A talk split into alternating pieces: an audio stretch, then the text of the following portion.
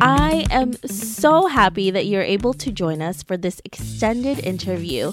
Make sure to visit theoffbeatlife.com. Again, that's theoffbeatlife.com to get more killer resources.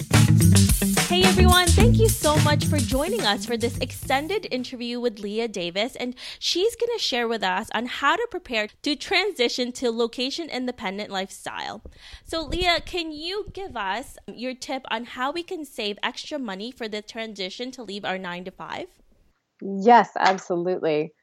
So there are so many things that you can start doing even today just to save up that financial cushion that you'll need to make the transition a little bit less scary.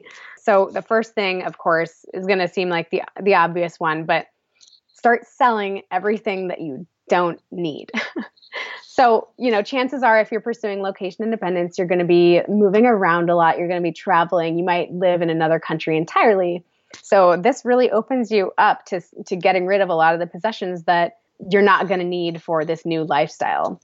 I can't decide what those things are for you, but that, you know, that'll be up to you. But if, you know, you're not going to need all your furniture, you can't take things like that with you. You're not going to need probably most of the clothes in your closet because you can't travel with more than a suitcase or, you know, a bag or two at a time. A lot of people will, you know, if they own a vehicle, they're going to sell that as well to have that extra money. This is all just going to help you for when you don't have that consistent income coming in anymore to have this financial cushion so you can pursue different types of work and get you ready for making that transition out of your stable income. You're also going to want to set a savings goal so that you know exactly what you're working toward. This will help you kind of take a little bit of that income that's still coming in and set that aside for your future endeavors. That'll give you, you know, you'll know exactly how much to save each month. From there, you'll want to cut down on all unnecessary expenses. For me, I don't need things like a gym membership. I can work out at home, no problem. I don't need to buy a coffee at the cafe every day. I don't need to go out to eat with my friends. I can have dinners in instead. So just start looking at where you're spending money every month and where you can eliminate expenses because you're going to want all that extra money possible. Think about buying only the things that you really need, not the things that you want. So this is kind of a good mindfulness exercise just for life in general, but thinking about, you know, if you're about to buy something, do I really need it? Or is it just something that I want? Additionally, you can earn some extra money on the side by starting up a side hustle. You can just offer any kind of services to, you know, maybe people in your neighborhood if they need help, you know, taking care of their homes or their lawns or whatever it may be. You could do some odd jobs like that, or you can start up a legitimate, maybe freelancing side hustle. So find clients by talking to your network, start advertising something on Craigslist, whatever it may be, to start, you know, helping add to that income that you've already got coming in. Which destination should we consider in order to live abroad? Like, what's more location independent friendly, as they say? This will definitely depend a lot on a person's own preferences, you know, where they want to start setting up this new lifestyle for themselves. So one thing I encourage people to do is start writing down ideas of what they want their ideal lifestyle to actually look like. What do they want to be? What kind of activities do they want to be engaged in on a day-to-day basis? Do they want to be in a city setting, or do they want to be somewhere a little bit more rural, or do they want to be close to the beach? Do they want to be in a tropical climate, or do they want to be somewhere that has all four seasons? You know, so once you kind of narrow down what your actual ideal lifestyle looks like, then you can start narrowing down your destinations. If things like a digital nomad community is important to you, there are definitely ways to find that in the destinations that you want. So once you've got this idea of what your life looks like and maybe what kind of budget for living expenses you're going to have, then I recommend people go to nomadlist.com.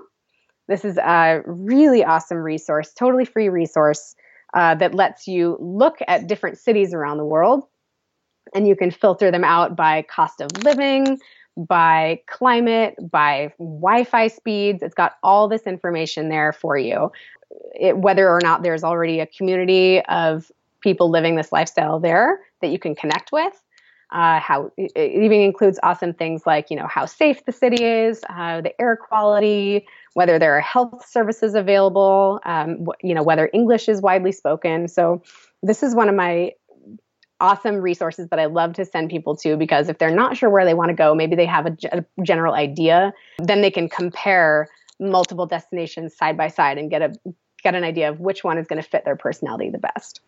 And then additionally, another great way to find out if you're going to jive with a city is to join some of the Facebook groups that are specific to digital nomads in X locations. So there, I mean, you can search for any city and digital nomads on Facebook, and you are likely to find a Facebook group that's already got people in it talking about what it's like to live there, what rent prices are like, and those people can help you get settled if you do decide to move there. So these are some of my favorite resources to encourage people to figure out which destination they're going to choose, or, you know, multiple destinations, because most of us move around a lot. How can we determine how much financial cushion we need in order to start? This is a great question. So it really kind of depends on what kind of work the person is going to be doing. So there are multiple ways to build a location independent career for yourself. And one of those is to start your own business. So entrepreneurship. You've got the freelancing route. So also a little bit more challenging than just finding a remote job. And the last one, of course, is just finding a remote job with a company. So you're salaried, you've got usually some of the same benefits that come from having a 9-to-5 office job, but you're allowed to work from wherever you want.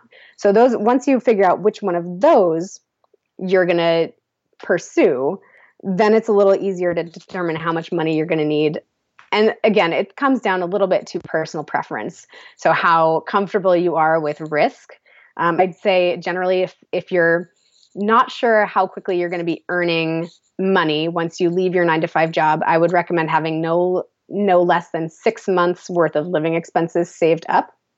And this is also why it's useful to choose your destination beforehand, because then you can kind of see, okay, I'm going to be living in, you know, Chiang Mai. This is a popular destination for people. And it's, once you know how much you can expect to spend in a single month living in Chiang Mai, then you can start saving 6 months worth of those living expenses to kind of keep you afloat until you start earning money from your job. If you're working remotely, it's not as important to have that financial cushion because you'll have some money coming in anyway. But just because I like to be a little bit cautious, I would still recommend having, you know, maybe 3 months worth of living expenses saved up, just in the event that, you know, you run into an emergency situation or you need to fly home unexpectedly.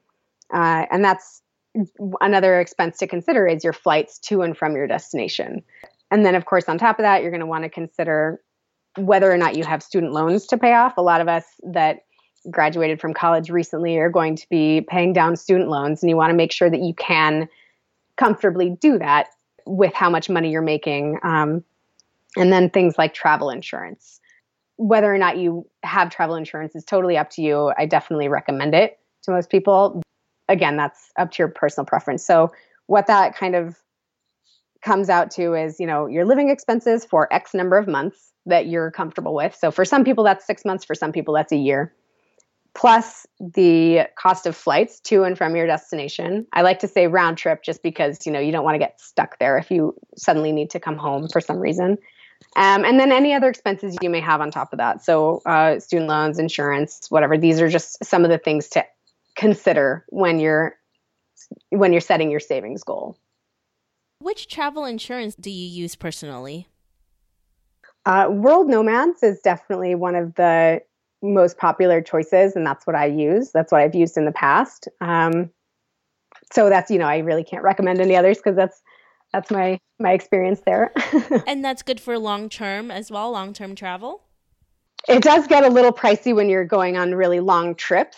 And, you know, the other option too is, if you choose a really inexpensive destination, you're probably going to find decent healthcare options in that destination. And, you know, just for speaking from personal experience, living in Thailand, for example, I was always able to go to the hospital or the doctor or whatever it was that I needed when I was sick. And it was really, actually, the out-of-pocket expenses were really, really minimal. So there were some instances where, you know, you're not even touching your insurance. So I guess depending on where you go and how comfortable you are with the healthcare in your destination, maybe you wouldn't feel the need to have travel insurance, especially if you're going to be somewhere for a year at a time. And, you know, that just becomes an enormous expense to have travel insurance on top of all the other things that you need to save up for. But, you know, again, it depends on how comfortable you are with that, taking that on as a risk.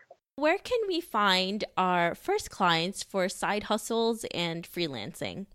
The first place I always suggest people look for their first freelance client is within their own network.